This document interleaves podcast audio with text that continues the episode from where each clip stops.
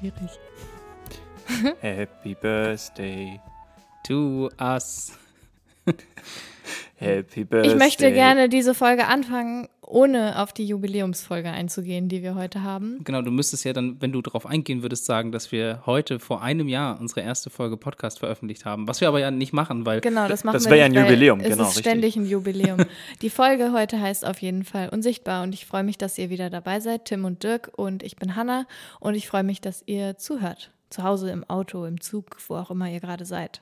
Oder bei der Arbeit oder... Wo hört man eigentlich Podcasts? Die Leute sollen arbeiten, nicht auf dem Klo. Podcast. Klar, wenn du so wirklich so blöde Jobs hast, du musst so die ganze Zeit Sachen von A nach B kopieren oder Files umbenennen. Ja, die ganze irgendwelche Zeit. Datenräume sortieren oder so. Ja, genau. Stimmt. Ja. Ja, okay. Also ich mache das montags eigentlich auch immer. Am Anfang, wenn ich so alles durchgehe, E-Mails checke und so, dann höre ich würde das Telefon gar nicht hören, wenn man Podcasts hört. Also natürlich... Klar, wenn du es jetzt nicht irgendwie als ich habe voll den Busy-Job, ich muss immer mit den KundInnen telefonieren. Wenn ich angerufen werde, dann verlangen sie Dirk und sie wollen nur mit Dirk diskutieren. Ich glaube, das letzte Mal, dass ich im Büro angerufen wurde, war, dass irgend so eine Datenerhebung gemacht wurde. So, können wir mit ihnen reden, welche Krankenkasse sie am besten finden oder so. Ja, okay. Ich habe dich auch schon angerufen. Auch auf dem 9? Ja. Ja, stimmt, auch schon auf dem 9. Ruf doch einfach Tim nochmal an. Wie lautet denn deine Nummer, Tim? Das ist tatsächlich nicht schwer rauszufinden, wenn man weiß, wo ich arbeite. Okay. Dann ist die Münster. Nummer. Was? Das hat sie nicht gesagt. Was? Wo? Ja. Nein. Okay. Ich freue mich über eure nicht öffentlich. Anrufe. Bei Unsichtbar oder Unsichtbarkeit musste ich irgendwie an Tarnkappenflugzeuge denken. Da hast du ja schon mal was darüber erzählt, glaube ich, oder? So ein bisschen. Also ich habe, ja genau, also ich habe mal über so einen Tarnumhang irgendwie geredet, glaube ich, wo man tatsächlich unsichtbar wird. Aber so Tarnkappenflugzeuge sind ja in der Regel nicht wirklich unsichtbar, sondern einfach nur auf einem Radar so erstmal nicht sichtbar. Ja genau, also für den Radar unsichtbar. Genau, richtig. Erstmal zur Geschichte, dass Radiowellen von metallischen Oberflächen reflektiert werden, wurde 1886 von Heinrich Hertz entdeckt. Also Radar steht übrigens für Radio Detection and Ranging. Also erstmal dass überhaupt Objekte erkennbar sind und dann halt auch quasi die Entfernung zugeordnet werden kann. So richtig genutzt wurde diese Technologie dann zum Zweiten Weltkrieg das erste Mal von den Briten, als die britischen Inseln bombardiert wurden. Das war ja sehr, sehr kritisch für das britische Volk. Hm. Hier die Falklandinseln? Der Zweite Weltkrieg. Die Falklandinseln waren später. Oh, stimmt. Ja, wir sind so ein bisschen vielleicht durch den Wind. Wir haben jetzt letztens die Eiserne Lady im Fernsehen gesehen. Und jetzt haben wir einfach dieses bisschen Historie, das wir da rausgehört haben. Das ist noch sehr präsent, genau. Ja. Okay, den Film finde ich aber auch gut. Ich habe den auch vor kurzem, ich glaube, auf Amazon oder auf Netflix geguckt. Also, Netflix wahrscheinlich. Ja, Netflix ist ja zu finden, ja. Richtig, genau. Prinzipiell geht es ja bei dem Radar darum, dass Radiowellen von einem Gerät ausgesendet werden, von einem Objekt wieder reflektiert werden und von diesem einen Gerät wieder empfangen werden, um halt die Größe oder den Ort und halt auch die Geschwindigkeit des Objekts zu ermitteln. Um die Geschwindigkeit des Objekts zu ermitteln, da bedient man sich des Doppler-Effekts. Darüber haben wir auch schon mal gesprochen. Meistens sind das natürlich irgendwelche feindlichen Flugobjekte, irgendwelche Flugzeuge oder so. Wenn man jetzt aber selbst dieses Flugzeug ist, will man ja möglichst von diesem gegnerischen Radar nicht erkannt werden. Und da gibt es verschiedene Möglichkeiten. Einerseits kann man diese Radiowellen einfach umlenken. Man kann diese Radiowellen absorbieren oder halt irgendwie beides, also eine Mischung daraus. Am besten kann man diese Radiowellen ablenken, indem man möglichst glatte, unregelmäßige und harte Kanten hat, sodass man sehr kontrolliert diese Radiowellen in eine Richtung reflektieren kann. Quasi wie so Spiegel, die man absichtlich in eine Richtung packt, ne? Ja, genau, richtig. Das funktioniert allerdings nur bedingt, weil man ja auch so passive Radarempfänger aufbauen kann. Das heißt, normal hat man ja ein Gerät, was quasi Sender und Empfänger gleichzeitig ist. Man kann allerdings passive Empfänger, so heißen die, aufbauen, die dann einfach nur gezielt nach reflektierten Radiowellen sozusagen suchen. Ah ja, okay. Mhm. Und das heißt, dass wenn dieses absichtliche nicht dorthin zurückwerfen, wo es herkam, wenn das zwar funktioniert, funktioniert das aber für die Passiven nicht, weil die stehen ganz woanders. Ja, weil die halt irgendwo anders sind. Deswegen ist das alleine nicht unbedingt hilfreich, zumal auch die Flugfähigkeit dann darunter leidet. Man kennt ja vielleicht Flugzeuge, die halt diese Stealth-Optik haben und die sehen irgendwie sehr unflugfähig aus, finde ich. Also die sind sehr, also nicht wie so ein klassischer Jumbojet oder so, sondern sehr hartkantig und irgendwie sehr immobil, so ein bisschen. Genau, deswegen ist das nicht die einzige Möglichkeit oder die einzige praktische Möglichkeit, auf dem Radar sozusagen unsichtbar zu sein. Eine weitere Möglichkeit ist halt, die Radiowellen zu absorbieren. Mhm. Und da gibt es spezielle Farben, die man nehmen kann, die mit Eisenpartikeln angereichert sind. Und diese Eisenpartikeln absorbieren dann die Radiowellen und verwandeln sie in Wärme, sodass quasi diese Wellen gar nicht erst wieder reflektiert werden, sondern von dem Flugobjekt aufgenommen werden und dann genau einfach nicht reflektiert werden. Ist dann da quasi wie so eine Wärmebubble um die Flugzeuge drumherum? Ja, gibt es. Also dadurch entsteht ja Wärme und Infrarot ist ja auch eine Möglichkeit, um die Flugobjekte zu erkennen. Also gerade so diese Cruise Missiles zum Beispiel, die orten ja auch Fluggeräte nach Infrarot oder nach Wärme. Aber Infrarot ist halt auf weite Entfernung nicht gut messbar, weil die Wellenlängen halt kürzer sind. Ich überlege gerade, wenn das quasi diese Hitze aufnimmt, wenn ich dann einfach super viele Radiowellen losschicke, dann könnte ich ja quasi das Flugzeug so total überhitzen damit. Ich weiß nicht, ob die tatsächlich so heiß werden, dass sie dann nicht flugfähig werden. Ich glaube, das wäre dann tatsächlich auch eine Schwäche im System so ein bisschen. Ach du, so ein Flugzeug in eine Mikrowelle legen quasi. Ja. So, sozusagen, genau. Man kann diese Farbe dann auch noch zusätzlich mit kleinen Pyramiden ausstatten. Mhm. Das ist dann wie in einem Tonstudio zum Beispiel. Da kennt man das ja auch, dass an den Wänden so, ja, ich weiß nicht, wie nennt man das, Tim? Ja, so Eierkartons, die halt keine Eierkartons sind. Ja. Genau, richtig. Also diese Flugzeuge haben dann quasi ganz, ganz kleine Eierkartons auf der Farbe oder auf der Oberfläche. Und das Prinzip da ist halt auch ähnlich wie jetzt in einem Tonstudio. Da verfangen sich sozusagen die Radiowellen drin und werden halt auch nicht reflektiert. Ja. Mhm. Genau, und wenn man jetzt beide Technologien so ein bisschen vermengt, also einmal dass man halt glatte Oberflächen hat und dass es halt ein bisschen hartkantiger ist und die Oberflächenbeschaffenheit so ein bisschen anpasst, dann hat man so einen guten Mix daraus, dass es halt noch flugfähig ist und gut flugfähig ist und auch gut manövrierbar ist, aber halt auch auf dem Radar nicht mehr zu erkennen ist. Hm. Mittlerweile gibt es halt so gute Computer, dass man halt das sehr, sehr gut simulieren kann, wie Flugzeuge unter einem Radar quasi sichtbar wären. Und deswegen kann man ziemlich genau Oberflächen und Formen so modellieren, dass sie halt quasi nicht auf dem Radar zu erkennen sind. Mhm. Mittlerweile ist die Wissenschaft sogar so weit, dass man also theoretisch natürlich nur, dass man ein Plasma um ein Flugzeug bilden könnte. Vorteil von so einem Plasma ist, dass verschiedene Wellenlängen absorbiert werden können. Man könnte sich natürlich vorstellen, wenn man jetzt ein Radar hat, was quasi so alternierende Wellenlängen abgibt und dann halt auch wieder empfängen könnte man natürlich verschiedene Messpunkte sozusagen haben. Und wenn man ein Plasma hätte, würden all diese Wellenlängen sozusagen absorbiert werden. Ja. Weird. Weißt du, irgendwie, das ist ja alles so spannend und interessant, aber wenn ich mir überlege, dass es nur darum geht, dass man von seinem Feind nicht entdeckt wird. Ja, genau, das wäre auch macht jetzt das Ganze Aussage irgendwie schon so gewesen. Wieder so ein bisschen uncool. Ja, genau, das also ist auch so ein bisschen mein Schlusspunkt. Ja. Es gibt halt so viele militärische Erfindungen, die irgendwo auch für zivile Zwecke nutzbar sind. Also, keine Ahnung. Das Internet zum Beispiel. Das Internet, genau, richtig. Ist eigentlich das beste Beispiel. Hirnschrittmacher zum Beispiel. Oder? Ja, genau. Aber bei so einem Radar weiß ich halt jetzt nicht, oder halt so diese Fähigkeit, in einem Radar nicht sichtbar zu sein, weiß ich halt nicht, wie man das zivil wirklich nutzen könnte. Ich habe schon überlegt, weiß ich nicht, autonomes Fahren, dass man halt irgendwie Objekte erkennt, die man vielleicht normalerweise nicht erkennen würde, weil sie vielleicht zufällig so aufgebaut sind wie Flugzeuge, die halt eigentlich in einem Radar nicht sichtbar sein sollen. Ja, oder so. Du musst auch andersrum denken, dass es ja Leute geben könnte, die vorhaben, den Verkehr lahmzulegen, indem sie zum Beispiel Objekte irgendwo hinstellen, die nicht erkannt werden. Und dann gibt es ganz viele Unfälle. Und über sowas muss man natürlich nachdenken und dann Schutzmechanismen aufbauen. Das ist aber auch ist ungefähr genauso traurig. Ja, also. natürlich. Ja.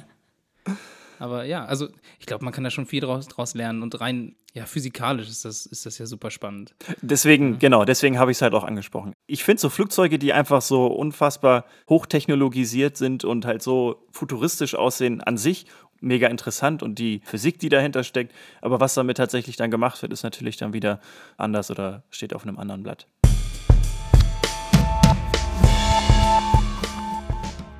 Unsichtbar sind ja für uns auch zum Beispiel Theorien, abgesehen davon, dass sie halt auf Papier vielleicht irgendwo mal niedergeschrieben sind. Aber ich musste bei Unsichtbarkeit an Theorien denken und habe dann gedacht, ich habe mich in letzter Zeit ein bisschen mit Philosophie beschäftigt und dachte, ihr müsst das wissen.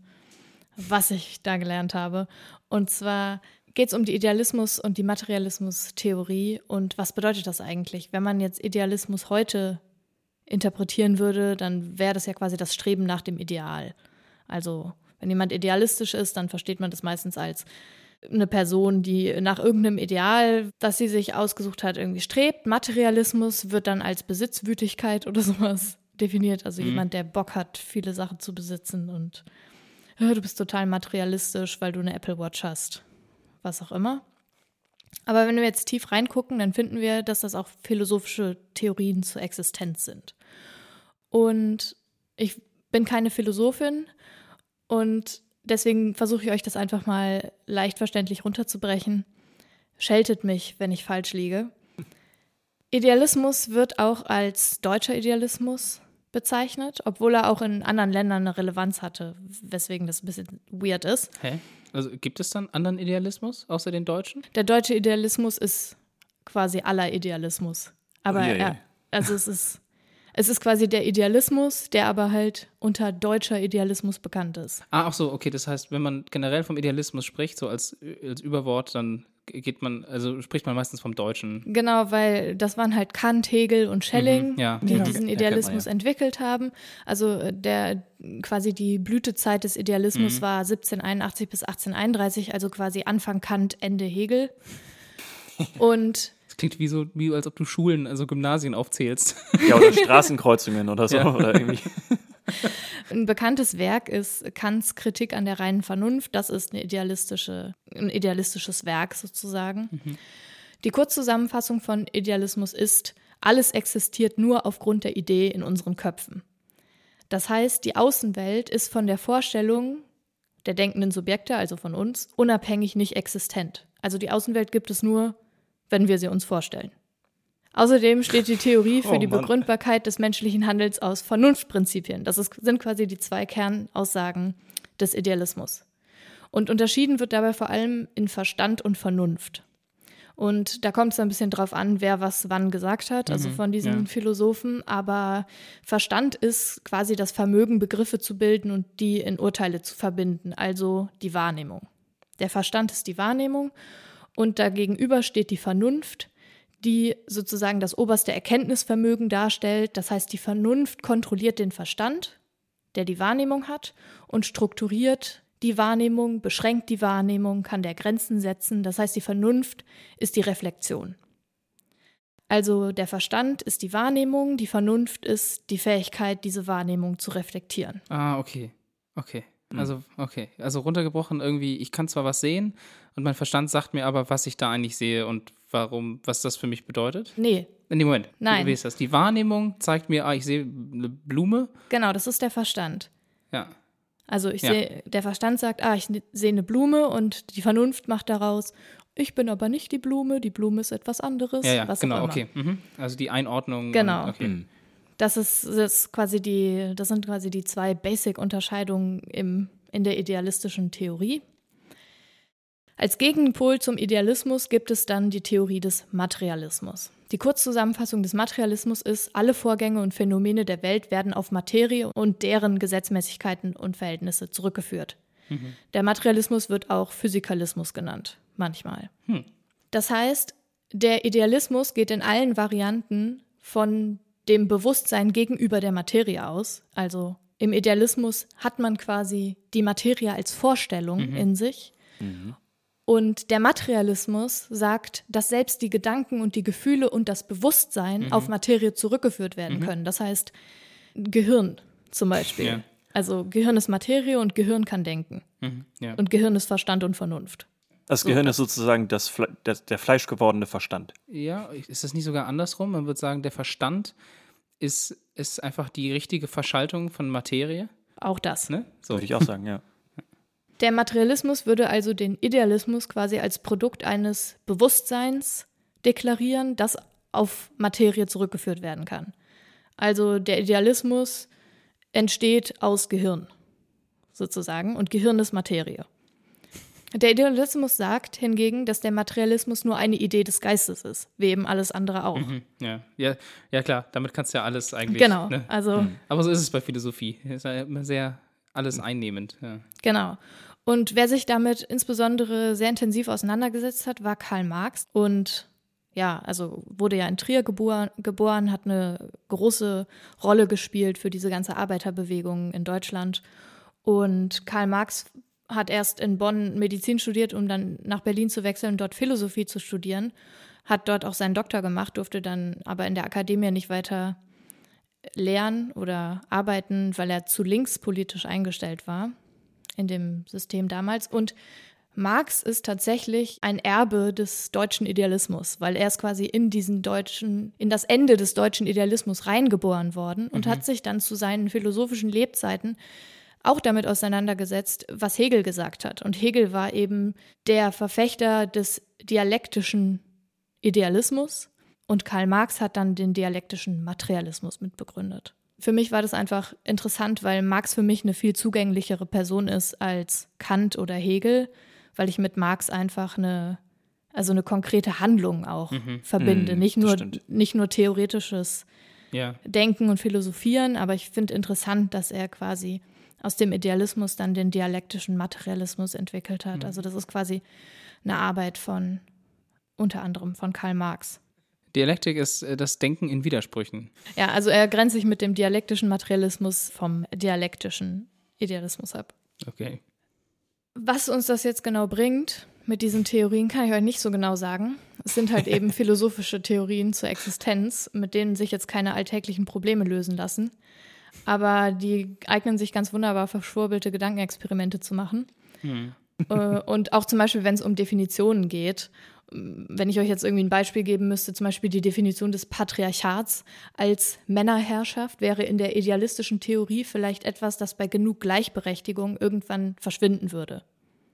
Aus der Wahrnehmung sozusagen. Ah, also der Begriff würde einfach auch aufhören zu existieren. Genau, und also damit das Problem sozusagen, oder also wenn wir jetzt mal, oder einfach die Männerherrschaft. Ja. Und nach materialistischer Theorie wäre das Patriarchat auch in einer gleichberechtigten Gesellschaft immer noch existent. Das heißt, es gäbe quasi Patriarchat, Matriarchat und Gleichberechtigung zur gleichen Zeit. Ach so. Weil das halt aus Materie entstehen kann und auch jederzeit wahrscheinlich wieder entstehen könnte. Genau, das ist bringt uns immer noch nichts, aber es sind halt Gedankenexperimente. Und ich habe manchmal Spaß daran, mich in so Theorien zu verlaufen, vor allen Dingen, wenn es um so Definitionen im Feminismus geht. Da kann man nämlich richtig viel Schabernack mit anstellen und halt sagen, können wir überhaupt das Patriarchat loswerden? Nach idealistischer Theorie schon, nach materialistischer Theorie nicht. Das finde ich immer so schwierig, wenn ich mir überlege, selbst wenn du das, also diese Diskussionen enden ja meistens darin, dass alle sagen, naja, also nach deiner Auffassung natürlich nicht und nach meiner dann irgendwie schon. Genau. Ja. Aber es ändert ja nichts am quasi, blöd gesagt, am Aktivismus, der dann vor der Tür stattfinden muss. Das ist nichts Produktives, nicht. Ne? Ja. Ja, genau. Also, ja, ich will das gar nicht so schlecht reden, aber ich habe viele unangenehme Diskussionen mit Philosophen und PhilosophInnen geführt, weil dann irgendwann so der Punkt kommt, wo ich dann nicht mehr mitreden kann. Und das finde ich schade, weil dann der Dialog halt... Ja, aber das ist doch in voll vielen Fachbereichen so. Ja, aber ich glaube, also da war dann auch nicht das Interesse da, mir zu erklären, warum es hier nicht weitergeht. So, das war dann, da war quasi die Philosophie eine Möglichkeit zu sagen, ich weiß viel mehr als du und deswegen brauchen wir gar nicht über ein Thema reden. Und das fand ich immer ein bisschen schade. Aber ich finde, das ist also in der Juristerei ja zum Teil auch so. Also wenn ich mit Leuten diskutiere und dann wollen die mir irgendwas über Recht erzählen, dann sage ich, nee, das System funktioniert aber ganz anders. Ja, wie funktioniert das System denn? Und dann versuche ich es runterzubrechen, dann versuchen sie dagegen zu argumentieren, dann sage ich irgendwann, weißt du, du hast einfach keine Ahnung, ciao.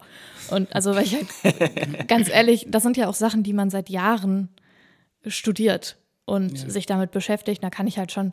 Und ich finde halt, mit deiner Aussage schwingt gerade so ein bisschen mit, dass du implizierst, ja, Philosophie müsste doch eigentlich jeder verstehen, weil das ist Sprache und Theorie und so. Nee, das möchte ich damit auch gar nicht sagen. Aber also, weil das ist natürlich nicht so. Nee, also ich habe auch tolle Gespräche mit Philosophen und Philosophinnen geführt, die super, wie soll man sagen, erbaulich waren und auch super spannend waren, weil man sich die Zeit genommen hat, da irgendwie eine gemeinschaftliche Sprachebene zu finden. Aber ich habe eben auch einige Leute kennengelernt, aber das gibt es im politischen Bereich auch ganz viel, die dann halt irgendwann einfach nur, um zu zeigen, du kannst mit mir nicht mithalten, Sachen raushauen. Ja, sowas ist ja immer blöd, aber das kannst du ja in deinem Fachbereich auch machen. Bestimmt, natürlich. Du musst nur den Mund aufmachen, 2 Sätze sagen und ich kann dir schon nicht mehr folgen. Ja, aber ich habe das Gefühl, die Philosophie ist fast schon prädestiniert dazu. Ja, vielleicht Arroganz irgendwie hervorzubringen oder so. Also einfach, weil man sich halt so viel mit dem Sein und dem Geist und dem Ich beschäftigt. Also das ist irgendwie so ein bisschen... Das ist auch nicht so haptisch. Also ich finde das ja auch alles recht interessant, aber das ist so ich will nicht sagen gegenstandslos, aber im wortwörtlichen Sinne meine ich das jetzt. Also quasi, man hat da nichts Physisches, was damit irgendwie einhergeht, so ein bisschen. Das sind so Ansichten, die, weiß ich nicht, wie du halt meintest, so Gedankenexperimente, woran man sich dann vielleicht auch verlaufen kann. Genau, also ich hoffe, ihr nehmt einfach mit Idealismus, Idee, Materialismus, Materie. Das sind die 2 Ansätze. Ich kann mich wahnsinnig gut kurz fassen.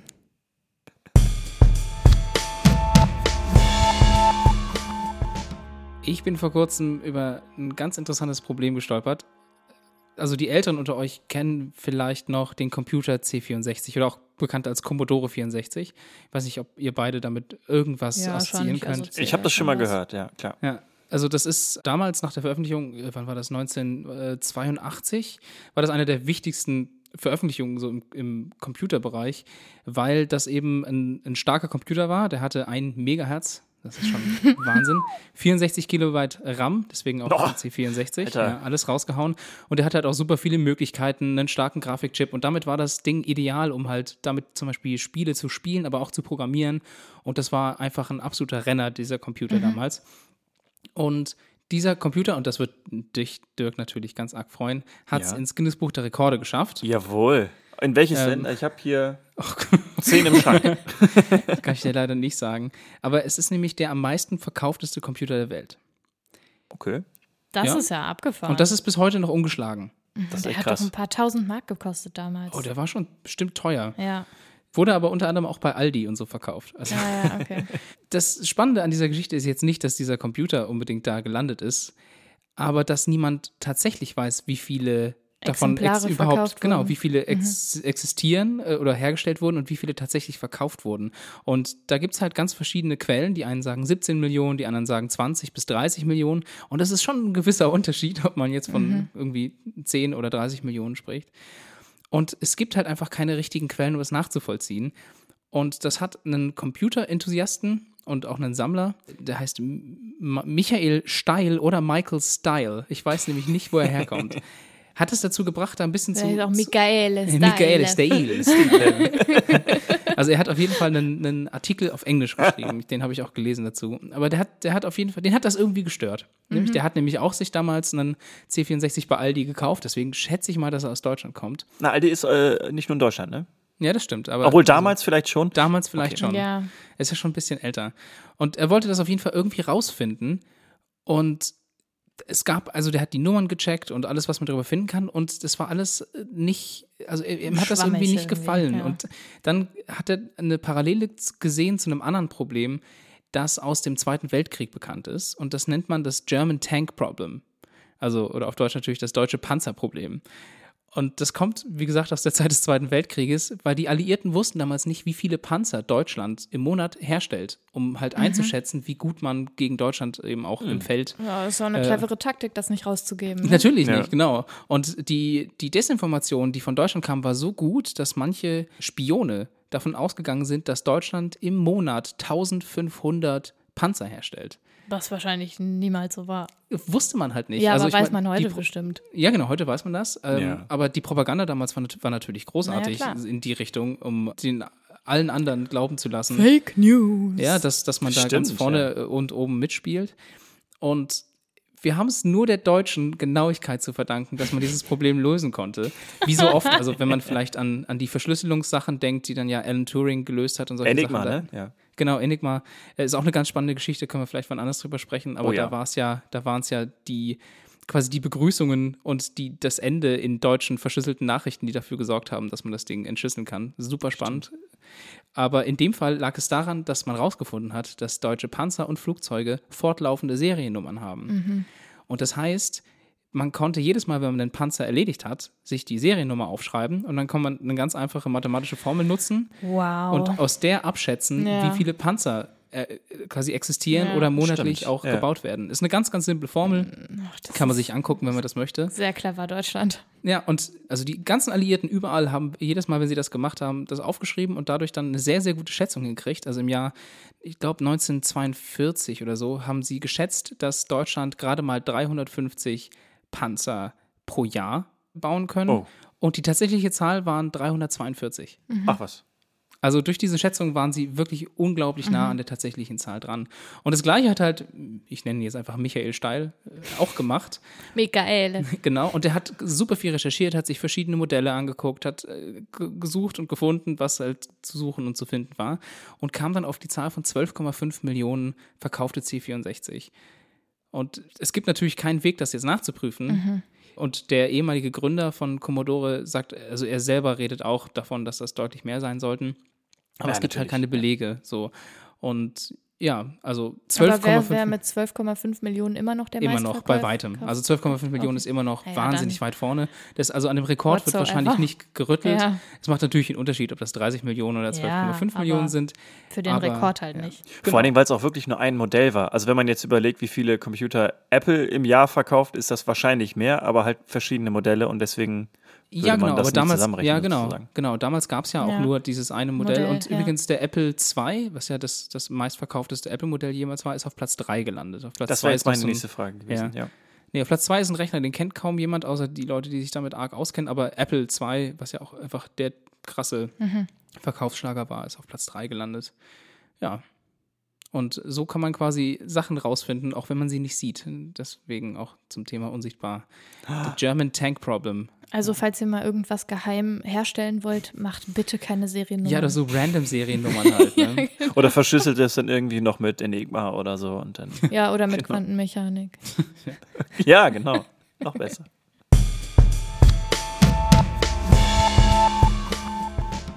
Ich habe letzte Woche gelernt, woher das Wort Boykott herkommt. Bourgeois. Boykott. Hm. Vielleicht. Boy, also Boy ist natürlich, Boy ist so Jugendsprache. Boy. Cott ist die Kurzform für Kotelett.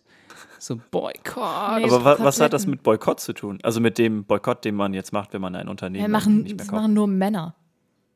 Deswegen. Boykott. Girlcott gibt's auch. Das heißt, wenn die Hose zu kurz war, um zu arbeiten, weil es halt kalt wurde draußen, dann haben die Leute gesagt, Boy, die Hose ist zu kort.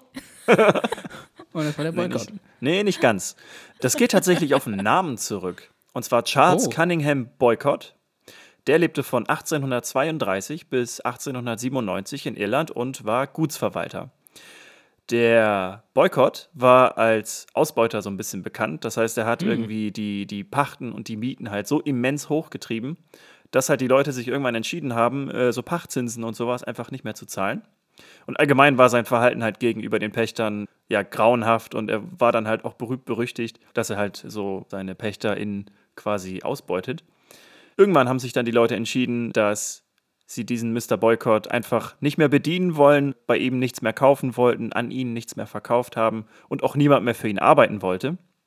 Das ging dann tatsächlich so weit, dass die irische Landliga dann offiziell bestätigt hat, dass die Bevölkerung nichts mehr mit diesem Mr. Boykott quasi zu tun haben muss. Die können den meiden und keinerlei Geschäfte mit ihm machen. Und in diesem Beschluss tauchte dann auch das erste Mal der Begriff Boykottieren auf. Das ist ja krass. Aber das heißt, der konnte quasi verhungern und verdursten und alles, weil niemand ihm was geben musste? Ja, genau. Also der konnte einfach gesellschaftlich, wurde er komplett ignoriert und verstoßen sozusagen. Man musste ihm nichts mehr zahlen und er war einfach vogelfrei sozusagen. Ja, da musste schon echt ein richtiges Arschloch gewesen sein. Aber das finde ich aber interessant, dass quasi die Bewegung und die Handlung nicht nach irgendjemandem, der den Boykott ausgerufen hat, benannt wurde, sondern halt nach jemandem, gegen den boykottiert wurde. Das ist ja schon spannend. Ja, genau, richtig. Auf jeden Fall. Und jetzt meine Frage, gibt es noch irgendwelche Unternehmen, die wir boykottieren sollten? Irgendwelche Boykottiervorschläge? Ja, Nestlé zum Beispiel. Ja. Oder Monsanto. Ist jetzt Bayer. Ja, eigentlich schlimm genug, ne? Es gibt schon, es gibt fast zu viele Unternehmen, die man boykottieren könnte, oder?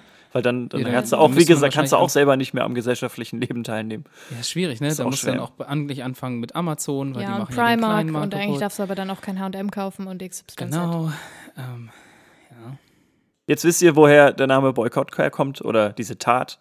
Mhm. Und wenn ihr irgendwas boykottiert, dann denkt einfach an diesen Charles Cunningham Boycott. Der hat es damals so wirklich verdient. Macht es mit richtig Herzblut. Genau, richtig. Ja. Ich habe in der vergangenen Woche zwei, ja, ich will mal sagen, tierische Facts gelernt. Und der erste ist einfach irgendwie sympathisch, denn der Fisch des Jahres ist die Nase. Das war also nehmt euch, also bitte ganz kurz einen Moment Zeit, nehmt eure Handys raus, öffnet euren Browser und sucht den Fisch des Jahres. Macht ruhig. Also wir warten auch ganz kurz auf euch, denn dieser Fisch, der sieht einfach aus wie eine Nase. Der hat vorne so eine schöne Nase. Das stimmt. Ja. Und der ist Fisch des Jahres 2020. Ich möchte mal ganz kurz aus der Begründung vorlesen. Anders als Forelle, Stichling oder Aal ist die Fischart Nase in der Öffentlichkeit weitgehend unbekannt. Das ist richtig. Mit der Wahl dieser in Deutschland regional stark gefährdeten und lokal bereits verschwundenen Fischart machen der Deutsche Anglerfischverband, das Bundesamt für Naturschutz und der Verband Deutscher Sporttaucher auf eine bedrohte Fischart aufmerksam, die die Flüsse mit kiesigem bis festigem Untergrund, felsigem, das ist ganz wichtig, ist bestimmt, felsigem Untergrund in der sogenannten Eschen- und Barbenregion typisch ist. So, jetzt wisst ihr, was das ist. Eschen und Barben sind doch auch Fische, oder? Esche ist doch ein Baum auch, oder? Ja, aber also Esche und Barbe sind... Ja, Esche ist hier mit Ä, also ja, das die Esche. Achso, okay. Genau. Ja. Also dieser Preis Fisch des Jahres wird seit 1984 vergeben, inzwischen vom Deutschen Angelfischerverband. Hauptsache, es gibt sowas, aber es wird überlegt, das Jugendwort des Jahres nicht mehr zu machen. Aber die waren auch immer bescheuert. Ja, die werden ja auch von... Die waren immer falsch, die hat niemand benutzt, niemals. Genau, das ist so... Ja, was könnten die Jugendlichen von heute sagen? Verlag, Merkeln. Niemand hat jemals Merkeln benutzt, wirklich, oder? Also nur seitdem man anscheinend, dass es Jugendwort des Jahres war. So. Naja, aber zurück zum Fisch des Jahres. Das wird vergeben eben, um auf die schädigenden Einflüsse der Menschen auf die Lebensräume der Fische hinzuweisen. Und was ich aber wirklich sehr, sehr schön fand, es gab so eine kurze Zwei-Satz-Zusammenfassung über die Nase. Und zwar... regional stark gefährdete Art mit wichtigen Funktionen fürs Ökosystem. Und der zweite Satz war, Flüsse müssen passierbar werden, damit Nasen wandern können. Also, nenn mich da ruhig kindisch, aber ich fand das sehr, sehr schön. Ja, das ist auf jeden Fall Fakt Nummer 1, der tierische Fakt. Fakt Nummer 2, auch ganz kurz, ist, dass in der 10 Downing Street, das ist ja die Adresse, an der der Premierminister von Großbritannien wohnt, da arbeitet jemand, der den offiziellen Titel hat, Chief Mouser to the Cabinet Office. Also übersetzt sowas wie der oberste Mäusejäger des Kabinetts. Dort handelt es sich nämlich um eine Hauskatze des Premierministers oder der Premierministerin, je nachdem. Und der Job ist es tatsächlich, einfach Mäuse und Ratten zu fangen. Also die Katze ist deswegen eingestellt. Diesen Job gibt es schon seit etwa 1550. Heinrich VIII. oder Henry VIII. hat das damals gemacht. Und die Katzen sind offiziell verbeamtet. Also die arbeiten da als Beamte. Oh nein, und gibt es dann so Staatstrauer, wenn eine überfahren wird? Ey, es ist so spannend, weil also der aktuelle Chef Mauser, Chief Mauser ist natürlich, ist gerade Larry, und Larry wurde von der Straße geholt. Larry the Cat, ja. Und wurde deswegen geholt, weil man gesagt hat, der hat ganz viel Straßenerfahrung. Der hat Ahnung so davon. Der ist ein richtiger Gangster. Genau, der hat richtiges Streetcred aufgebaut. Aber anscheinend macht er einen richtig schlechten Job. Also es gibt so Geschichten, dass man ihm quasi eine Maus vor die Nase wirft und die Katze macht halt nichts. Ja, so, weil der denkt sich wahrscheinlich, jetzt bin ich nicht mehr auf der Straße, jetzt kriege ich alles serviert. Das kann sein. Ne? Also eine Zeit lang hat sie dann auch eine Nebenkatze bei sich gehabt. Ich glaube, Fiona hieß die. Und dann kamen so Rumore, dass Larry abgesetzt werden soll. Und dann haben die sich auch gestritten und Fiona ist dann zurückgetreten. Ja, Larry hat auch einen eigenen Twitter-Account und schreibt dann auch regelmäßig drüber. Mhm. Anscheinend scheint sich die Katze nicht so gut mit neuen Leuten zu verstehen. Also mit Donald Trump zum Beispiel gar nicht. Die einzige Person, die wohl eine Ausnahme dargestellt hat, ist Obama. Also mit Obama hat es wohl super funktioniert. Ja, genau. Und das sind die beiden tierischen Fakte, die ich die letzte Woche gelernt habe. Ich habe letzte Woche gelernt, dass in Schweden vermehrt institutioneller Feminismus umgesetzt wird, wobei das weiß ich eigentlich schon ein bisschen länger. Es ist mega nice, also voll die geile Idealvorstellung, der Staat setzt Feminismus um. Aber manchmal geht das halt auch total nach hinten los, was für AntifeministInnen natürlich willkommenes Futter ist. Ja, ich kann sagen. Weil ich selber aber super lustig finde und irgendwie auch traurig, also so beides, und nicht einseitig zensieren will, erzähle ich es euch hier mal an dieser Stelle. Also nicht, dass ihr mir dann vorwerft, die erzählt immer nur gute, positive Sachen über Feminismus. Also es gibt auch ehrlich gesagt nicht so viele negative Sachen über Feminismus zu sagen. Genau, also pass auf. In Schweden schneit es ja im Winter richtig heftig. Also auch in Stockholm ist es teilweise so heftig, dass die Leute ihre Häuser nicht richtig verlassen können. Und eine Erhebung hat halt ergeben, dass a. deutlich mehr Unfälle bei hohem Schnee und Schneefall auf Bürgersteigen und Radwegen passieren als im Straßenverkehr mit Autos. Und außerdem, dass das auch mehr wehtut. Aber die Unfallrate ist quasi dreimal höher auf Bürgersteigen als quasi im Autoverkehr. So. Und b, dass viel mehr Frauen zu Fuß gehen oder mit dem Fahrrad fahren. Keine Ahnung, ob das bei Schnee jemals eine gute Idee ist. Also Radfahren. Aber mehr Frauen als Männer. Die Männer fahren nämlich viel eher Auto. Das ist quasi das, was die Erhebung ergeben hat. Aha, okay. Und der Staat hat sich jetzt gedacht, um den Frauen jetzt eine bessere Möglichkeit zu geben, ihre Häuser zu verlassen und dabei am besten auch nicht auf die Nase zu fallen, wurde beschlossen, dass erst die Gehwege und Radwege vom Schnee geräumt werden und dann die Straßen. Ergibt ja auch total Sinn, weil man quasi mehr Mobilität für einen Großteil der Bevölkerung schaffen wollte, die eben zu Fuß unterwegs waren. Ja. Die Folge ist davon aber leider, dass der Autoverkehr ziemlich zum Erliegen kommt, wenn es so richtig schneit und die Autos stecken bleiben und niemand mehr irgendwo hinkommt. Es sei denn, sie gehen halt zu Fuß. Ja, aber auch die Leute, die räumen sollen, wahrscheinlich kommen gar nicht zum Ziel, oder? Ja, wahrscheinlich. Und außerdem hat halt auch keiner berücksichtigt, dass viele Frauen ohne Auto eben Bus fahren. Und die stecken dann natürlich auch fest auf der Straße. Ja. Also es ist halt, die Intention ist nett, aber es ist, irgendwie hat keiner so richtig weitergedacht. Und das ist halt absolut absurd. Und ja, also die Kalkulation hat irgendwie nicht funktioniert, aber es ist trotzdem, also ich finde es nett. Ich finde, es ist süß. Ja, und ich genau, finde, der Wille zählt. Also, ja, genau, aber es ist halt jetzt ein bisschen blöd gelaufen. Ne? Also, aber ja, das ist schön. Ja, blöd. Vielleicht was anderes umsetzen. Also die setzen ja auch ganz viele andere Sachen schon um, aber das ist halt sowas, was halt einfach aufgrund von irgendwelchen Naturgewalten nicht so gut funktioniert hat. Ja. Dirks bestes Land der Welt. I'm fucking freezing. Funktioniert unsere Heizung eigentlich wieder? Weiß ich nicht, komme ich nie hin. Eure Heizung war kaputt? Ja, irgendwie ist die Heizung im gesamten Haus ausgefallen. Wisst ihr, wo man keine Heizung braucht? Wo? In Botswana.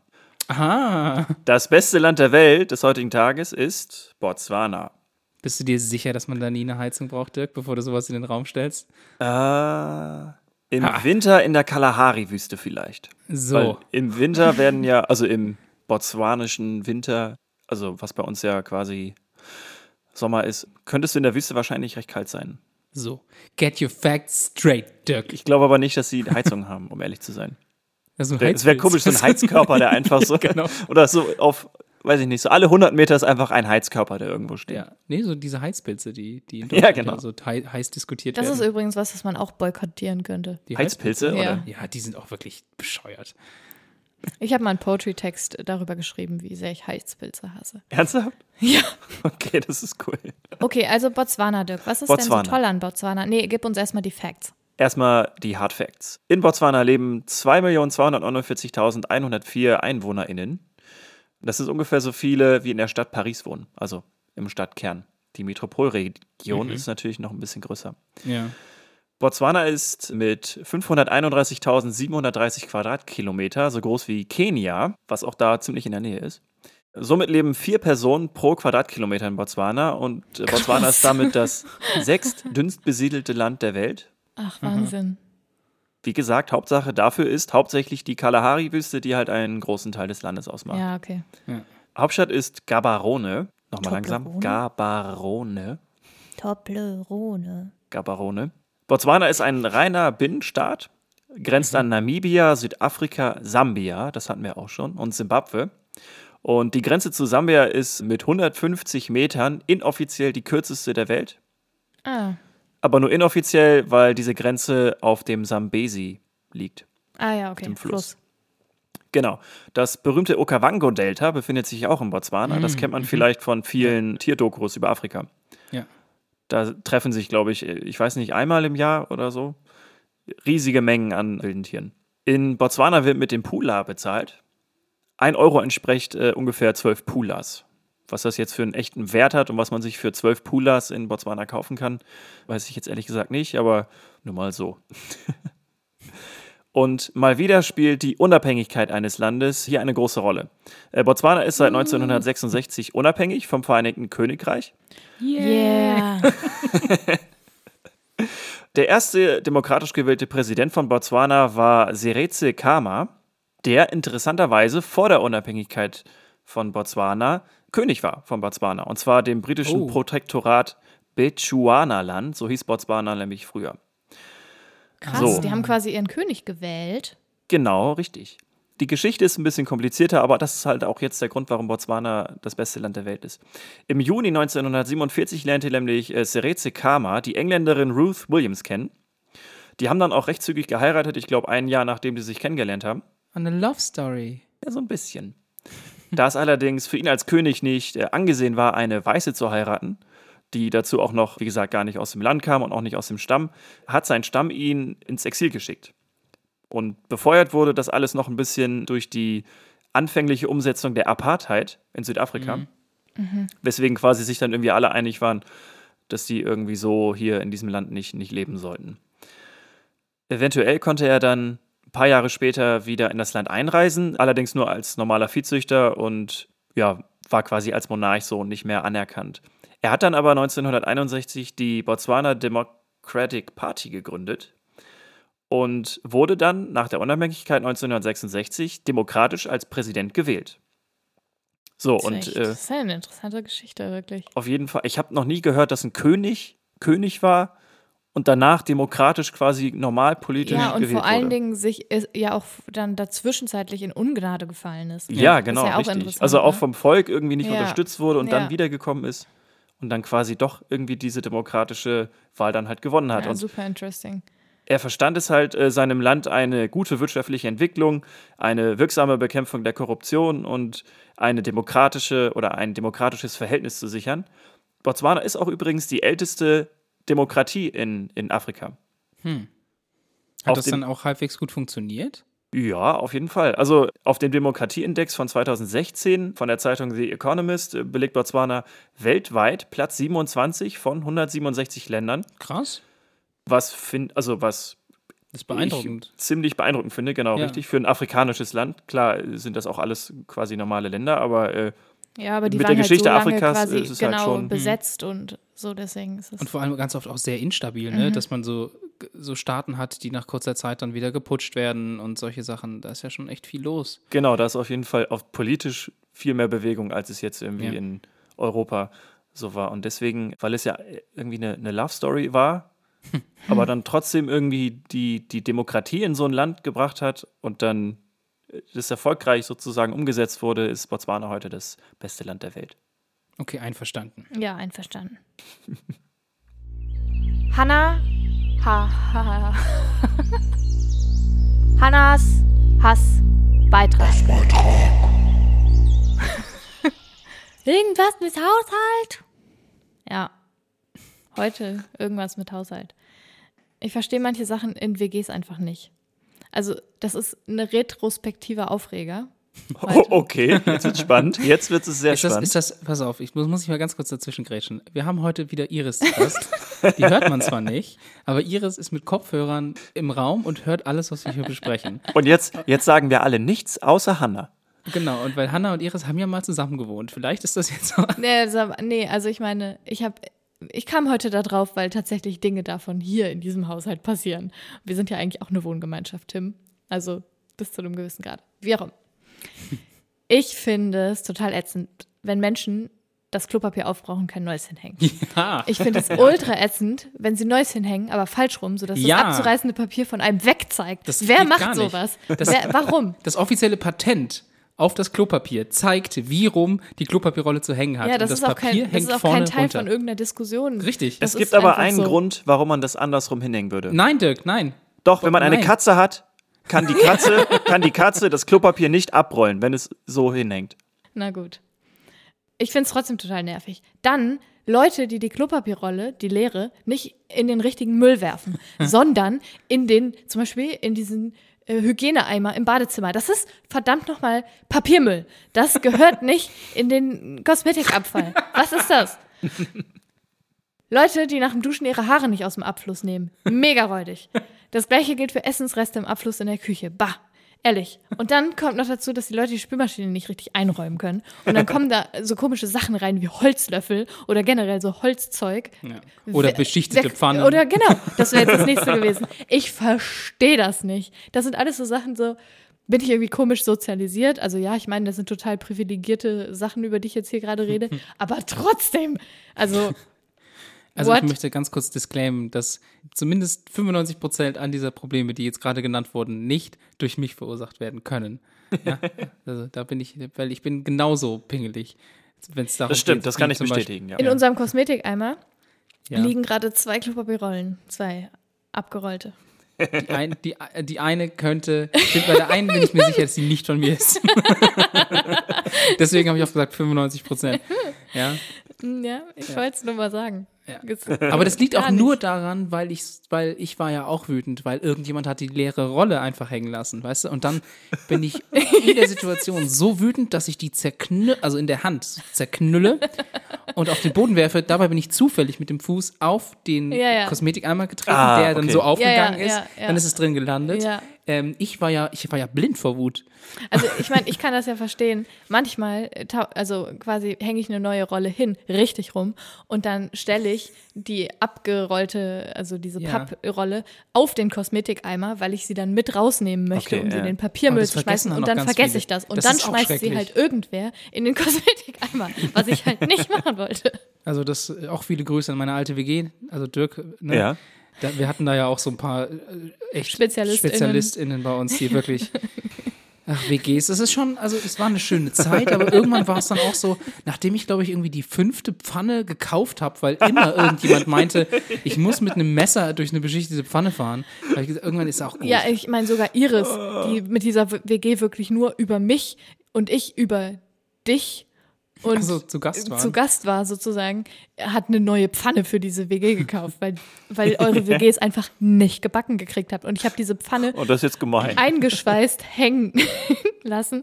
Und bis ich so eine Instruktion in die WG-Gruppe geschrieben habe. Ihr habt es bestimmt garantiert trotzdem hingekriegt, das Ding kaputt zu machen. Das würde mich nicht wundern. Ach, es ist doch schön. Also ihr könnt uns gerne eure schönsten WG-Erlebnisse in diese Richtung auch mitteilen. Ihr seid bestimmt, also wir sind bestimmt nicht die Einzigen, die da viel Schönes erlebt haben. Vor allem, ich habe ja in derselben WG für 9 Jahre gelebt. Ja. Und dann kommen und gehen natürlich immer wieder Leute. Und dann muss man vor allem, also wenn die halt zum ersten Mal in so einer WG sind, muss man da ganz oft die gleiche Geschichte nochmal erzählen. Ja, ich meine, ich hatte völlig andere Probleme, als ich in Ecuador mit 7 anderen Frauen zusammen gewohnt habe. Das war eine Katastrophe. Wir hatten zwar 2 Badezimmer, aber wir hatten nur einen Kochtopf und eine Pfanne. Ja, aber 2 Badezimmer für 7 Leute ist ja auch schon eigentlich nichts. Also, aber Tim, was ich noch sagen muss, du bist auch so ein kleiner Spülmaschinen-Nazi gewesen, ne? Ja, total. Also wirklich, also es war immer effizient und also es hat auch alles Sinn ergeben, aber also manchmal hat man ja auch einfach die Situation, dass es einfach anders nicht passt zum Beispiel oder weiß ich nicht. Aber guck mal, pass auf, wir haben jetzt die große Anschuldigungsfolge, weil haben wir schon außerhalb der Folgen mal geklärt. Dirk und ich haben da vielleicht ein anderes Verständnis dafür, was man in der WG akzeptabel findet oder nicht. Wir haben da auch schon mal über so Bartstoppel gesprochen, die man liegen lässt. Ja. Das können wir alles nicht drinnen lassen, das wisst ihr, das, ne? Stimmt, das stimmt. Ja. Na, das mit den Bartstoppeln können wir jetzt. Es stimmt beides. Ja. Es ist wirklich so. Deswegen so, man ist dann geprägt einfach. Tja. Naja, sagt uns einfach Bescheid, wie toll die WGs bei euch funktioniert haben oder immer noch funktionieren. Aber ich habe eine Geschäftsidee für diesen Klorest, also für diese Rolle.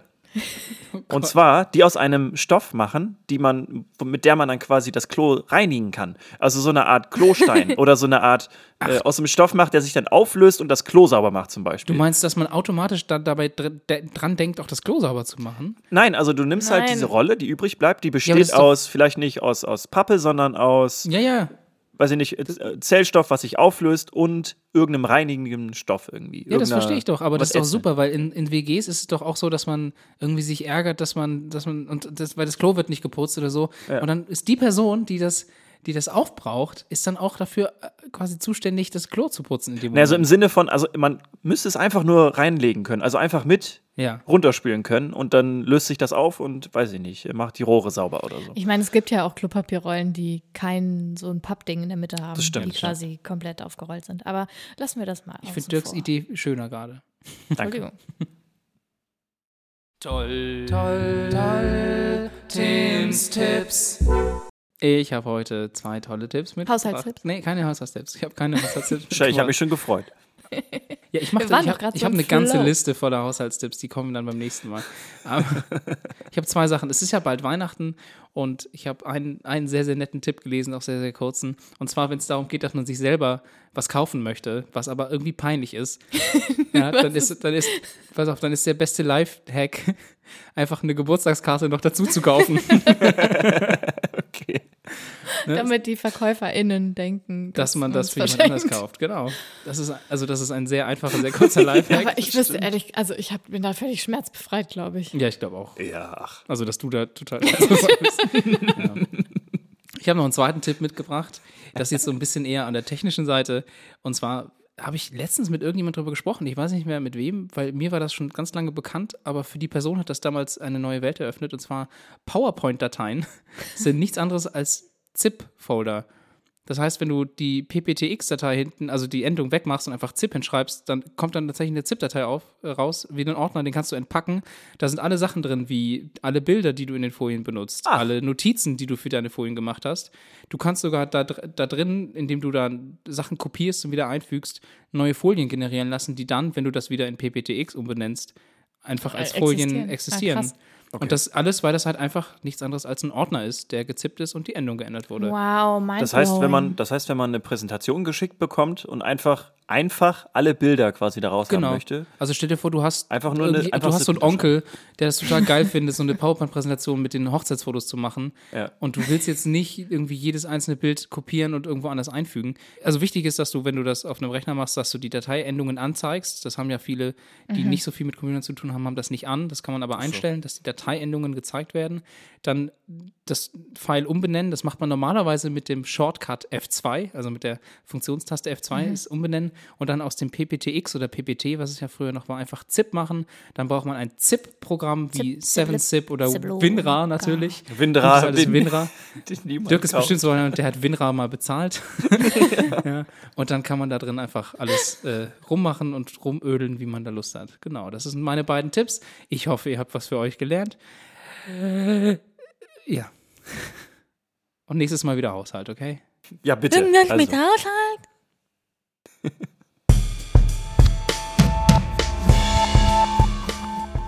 Ibiza Remix. Wir nennen die nächste nennen wir Ibiza Remix 2012. Ja, völlig gut. Ja, das machen wir. Ibiza Remix 2012. Okay. Also ich finde es auch lustig, aber schwierig. Ja, also. Leute, werd doch einfach mal ein bisschen kreativ. Dann wird das aber eine random Folge. Ich finde eine random Folge voll okay. Wir können mal eine random Folge machen. Dann machen wir eine random Folge. Okay, Ibiza Remix 2012 ist der Shit. Und der neue Titel der neuen nächsten Folge. Ja. Ja. Nochmal, ich muss mir das auch Ibiza Remix 2012. Lass uns doch vielleicht mal, 2012, wenn wir schon mal alle so zusammen sind, ne, vielleicht mal ein kleiner Einblick daran, wie wir unsere Titel für die Folgen generieren. Also wir haben ein Team von hocheffizient arbeitenden MitarbeiterInnen, die Tag und Nacht nichts anderes machen als in unsere Trello-Datei. Genau, in unsere Trello-Datei, die wir nie lesen. Wir haben 20 Titel vorbereitet vor einem Jahr, als wir angefangen haben, diesen Podcast aufzunehmen.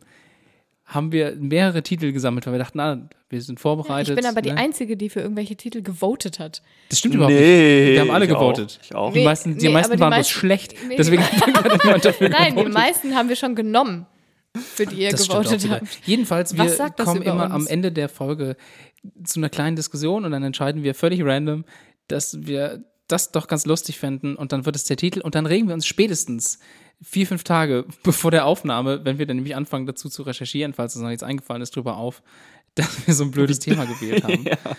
Ja, aber es war wirklich sehr selten, also für mich, dass ich gedacht habe, boah, also da finde ich jetzt echt überhaupt nichts in meinem Schädel. Tja, ich bin schon gespannt, wie wir das nächstes Mal hinkriegen. Das nächste Thema ist schon angeklungen. Ibiza Remix 2012. Das ist so schön. Ja. Ja, passend auch zur Jahreszeit. Ja. Ja, ich bin einfach gespannt, was rauskommt. Fragt uns nicht, warum 2012, ich war, glaube ich, noch nie so gespannt auf die nächste Folge wie dieses Mal. Also das ist so, also wow. Ja. Da haben wir uns mal wieder selbst übertroffen.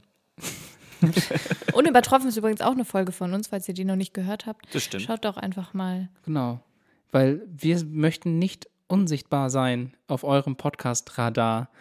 Siehst du, was ich gemacht habe? Wow. Dabei bin ich doch eigentlich für die Titeltexte zuständig. Das stimmt wirklich. Alles klar. Falls ihr euch mal gewundert habt, wer diese seltsamen Random-Texte zur Beschreibung schreibt, das bin ich. Ja, irgendwann, wenn wir dann die belgische Schokolade raushauen, in der Halle, die wir füllen, mit allem, was wir, mit Haushaltstipps. Und Völkerball. Ihr wisst, was alles schon. Und Hip-Hop-Käse. All das, wenn alles zusammenkommt, dann seht ihr auch, wie wir arbeiten. Und jetzt hört ihr uns, wie wir sagen. Vielen Dank fürs Zuhören. Danke Dirk, danke Hanna. Danke Iris, dass du im Hintergrund alles recherchiert hast, was wir hier besprochen haben, um einzuschreiten, falls irgendwas nicht stimmt. Und sie ist nie eingeschritten. Genau, das stimmt wirklich. Ja. Wir haben alles richtig gemacht. Machen wir immer. Danke fürs Zuhören, danke fürs Mitfiebern, danke, dass ihr gespannt seid. Danke für ein Jahr. Oh ja, stimmt. Vielen Dank. Anna. Falls ihr seit dem Anfang dabei seid, mega geil, falls ihr später eingestiegen seid, auch geil. Toll. Danke. Du klangst jetzt aber sehr, sehr enthusiastisch. Ich bin vor allen Dingen, ich habe irgendwie im Moment so einen Lauf, so überhaupt nicht sympathisch zu sein. Ja, das ist seit Folge 1.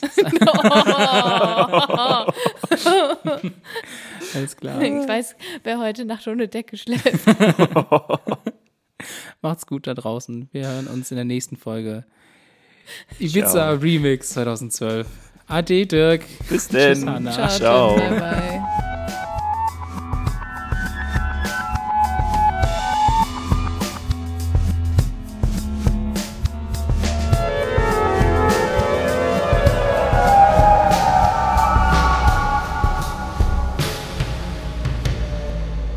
Und was mit Herkules? Herkules war der Vater von... Nein. Was? Von Merkules? Von Fraukules. Herkules hat den nemäischen Löwen. Herkules war der Vater von Fraukules. Das heißt von Mädchenkules. Mädchenkules. Ja, Herkules und Fraukules haben zusammen. Und Kindkules. Ja. Genau, Kindkules. Also Kleinkindkules, Jungkules und Mädchenkules gehabt. Ja. Bei mir geht's um Feminismus gone wrong. Das ist... Ich stelle mir gerade so eine funny Compilation bei YouTube irgendwie vor. Stimmt, ja. So. Ja. Du weißt, dass du nichts weißt. Wer hat das gesagt? Einstein?